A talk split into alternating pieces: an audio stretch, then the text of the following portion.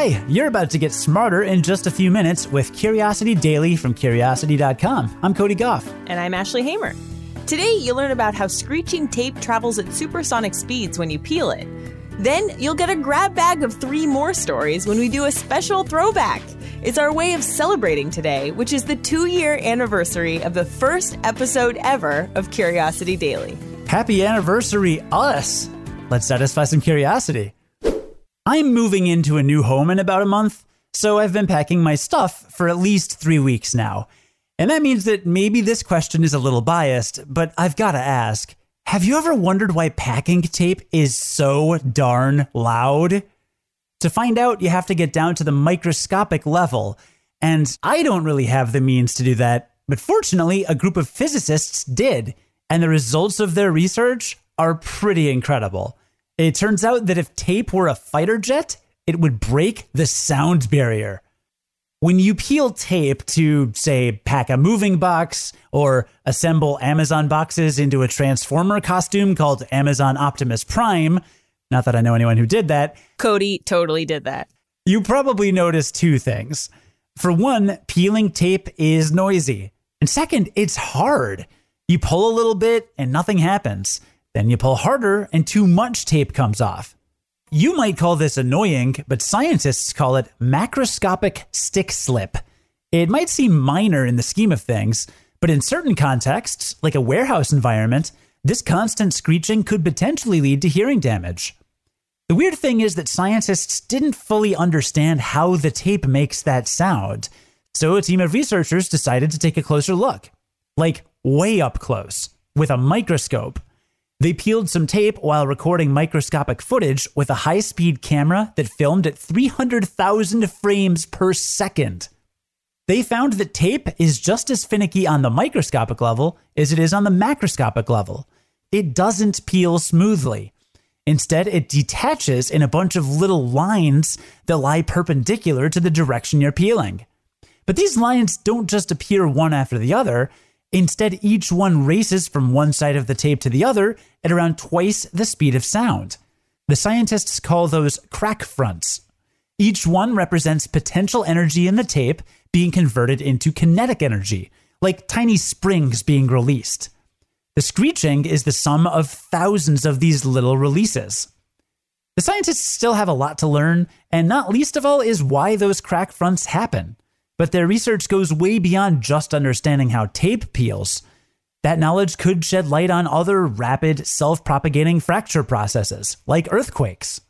So the next time your packing tape screeches, don't cover your ears, just enjoy the sound of physics in action. In the meantime, I'll just be looking forward to cutting those boxes open with scissors. So much quieter. We published the first episode of Curiosity Daily two years ago today. We'd already been doing a weekly podcast that we launched in 2017. So between the original Curiosity podcast and Curiosity Daily, we have published more than 600 episodes. And as you might guess, we've changed some things since we first launched. Like, for example, we used to not have to stop recording so you can move your cat out of your bedroom. You know, I only put her in the bathroom when I absolutely have to. It's a little heartbreaking. Yeah, sorry. Thanks for making that sacrifice, Aglet. So we thought it would be fun to play our first episode right now so you can hear how we've changed. We'll have a little chat about it afterwards. Ready? Here it is.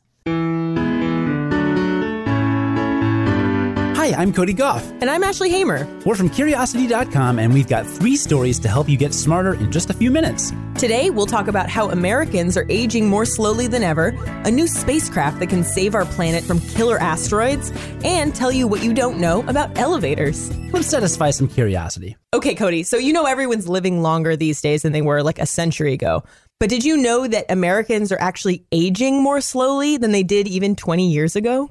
Yeah, I saw this study and it was kind of confusing at first, but you need to understand the difference between chronological and biological age. So you celebrate your chronological age on your birthday every year, but your biological age represents the actual wear and tear that your body has endured. So your biological age is, is how old your body seems. Like if you're a regular smoker, then you might seem older because of the shape your lungs are in. And that leads us into the study. Right, exactly. So researchers from Yale and University of Southern California actually looked at the biological aging of a bunch of people and they figured out that Americans are really actually aging slower. Men in particular seem to be aging more slowly than those from the generation before them, partly because of changes in smoking, obesity, and medication use. So that could mean according to the researchers, that women haven't seen as much of an improvement because they were already making healthy life choices, or that women are already closer to the limits of human life expectancy than men. We're already super women. the biggest takeaway is that because aging is slowing, that means that people are living longer because they're living healthier lives, not because medical technology is fixing us. You can get an estimate of your biological age. This is really cool by taking this real age test online at sharecare.com. We'll include a link in the show notes. Have you taken the test? I have. Was your biological age close to your chronological age? I was a little disappointed. I was only about a year younger than my real age. But hey, that means you're a year younger wear and tear wise. Yeah, I was just hoping for more than that. You know, Oh, well. I'm, I reach for the stars. We all want to feel like we're in our early 20s. exactly. so, what else are we talking about today? Well, yeah, speaking of living longer, any idea what we're supposed to do if a killer asteroid comes and threatens to wipe out our planet? Uh, I, I hope we have some way of dealing with that. I mean, sci fi movies certainly do, but this is a little bit of a sci fi movie idea. Scientists have designed a spacecraft concept called literally HAMMER. The HAMMER stands for Hypervelocity Asteroid Mitigation Mission for Emergency Response. Scientists love their acronyms. And we could send this thing out to nudge huge space rocks like asteroids out of the way and uh, keep us from getting hit. So, we basically fire the spacecraft into the asteroid and it the impact knocks it off path. Yeah, pretty much. It transfers momentum, right? It's kind of like if you hit a tennis ball with a tennis racket, you're changing the momentum of that tennis ball. We're doing the same thing to an asteroid. The impactor crashes into the object at 10 kilometers per second or more, and the mass and velocity of the impactor are transferred to the asteroid, and that changes its course through space. 10 kilometers a second. That's very fast. Yes. So, this is cool, but is an asteroid supposed to hit us? Yeah, it is. If you've heard of Bennu, it's this strangely shaped asteroid. Its official name is asteroid 101955, and it might hit the Earth in year 2135. The odds are just 1 in 2700, but if it happens, its kinetic energy will be roughly 80,000 times the energy of the Hiroshima bomb. 2135 is a long way away, but for this asteroid, even if scientists plan 25 years ahead of the impact, it would take at least seven of these spacecraft to deliver enough energy to alter Bennu's path. So it's a good thing that NASA's doing its homework. Yeah, and it's more than 100 years away, so we got some time, right? Sure, we haven't, you know, we haven't spotted all of the asteroids, but this is the most immediate one. And NASA's always scanning the skies, and they regularly look at Bennu to make sure it's still where we think it is. And you can actually see these asteroid search results at NASA's small body database browser. We'll put a link in the show notes if you want to see for yourself. Speaking of sending things up, have you ever noticed that there are always mirrors next to elevators? Well, I do notice that there's a gorgeous woman next to every elevator. Fascinating. It's me. Well, I was I picked that up. well, Curiosity did some research and we found that this is actually intentional and it's a trend that started just after World War II. Huh. Yeah, the spread of high rises led to complaints about elevator delays. So building owners figured if you give people something to occupy their time, the wait will feel shorter. So it's actually a psychological thing that they're doing. Wow, they just expect people to stare at themselves until the elevator comes. Yeah, well, I mean, with mirrors, you can check your hair, maybe sneak a peek at that attractive person nearby hmm. using the mirror surreptitiously. And did it work? Almost overnight, the complaints ceased. Wow. Yeah, it's because people hate waiting. And research has shown that on average, people overestimate how long they've waited in a line by about 36%. So the reason people hate waiting is that we think that the time we spend waiting in line is time wasted and we could use that time to be productive. And the fast pace of modern society is certainly not helping. I don't know, with the advent of smartphones, maybe people are okay with waiting in line these days. Join us again tomorrow for the Curiosity Digest and learn something new in just a few minutes. Oh boy, Curiosity Digest. Do you remember that whole fiasco? Oh man, we spent a while like coming up with different names we could call it. There was actually like a whole internal thing because our email newsletter was called Curiosity Daily. And some people got really upset that we wanted to call the podcast that. Like we couldn't steal the name of the email product. right. Behind the scenes stuff, we have stories. It turned out fine. Nobody got confused. I don't know. I kind of like the first episode. Yeah, I I mean it was very talk show because we reported on each story together and we would just have a little conversation about it. Yeah. And we also had no way of ensuring accuracy in the moment. That's true. I think we got like a gazillion emails because we weren't reading verbatim, so we would just put in our own words and those words might be wrong. My recollection is that it was after a week or two, we put out a couple that were supposed to use very specific scientific language and just trying to do that off the cuff, pretty tough. Right. So since then, we got much more detail oriented about our fact checking and much more detail oriented about the way we tell these stories. Yeah, definitely. So here's to another year, I guess. We're about to begin the third year of Curiosity Daily tomorrow. And we hope that you stick around for that whole year. Yeah. Thanks for coming on this journey with us.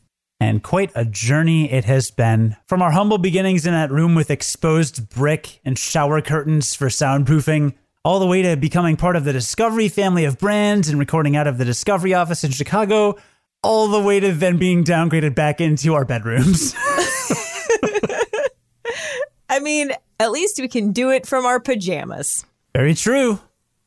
Well, unlike we used to do when we first started this podcast, today we're going to do a quick recap of what we learned today.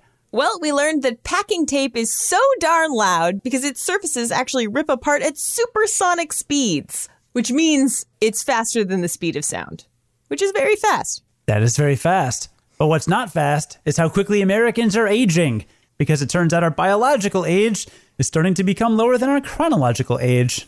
And we learned that the Hammer spacecraft could save the world from killer asteroids, including the asteroid Bennu. And since we recorded that episode, the Hammer spacecraft has not come to be a real spacecraft, but we did visit the asteroid Bennu in December of 2018 with the spacecraft OSIRIS REx, and it's still there. It's set to bring back a sample of the asteroid in 2023. Ooh.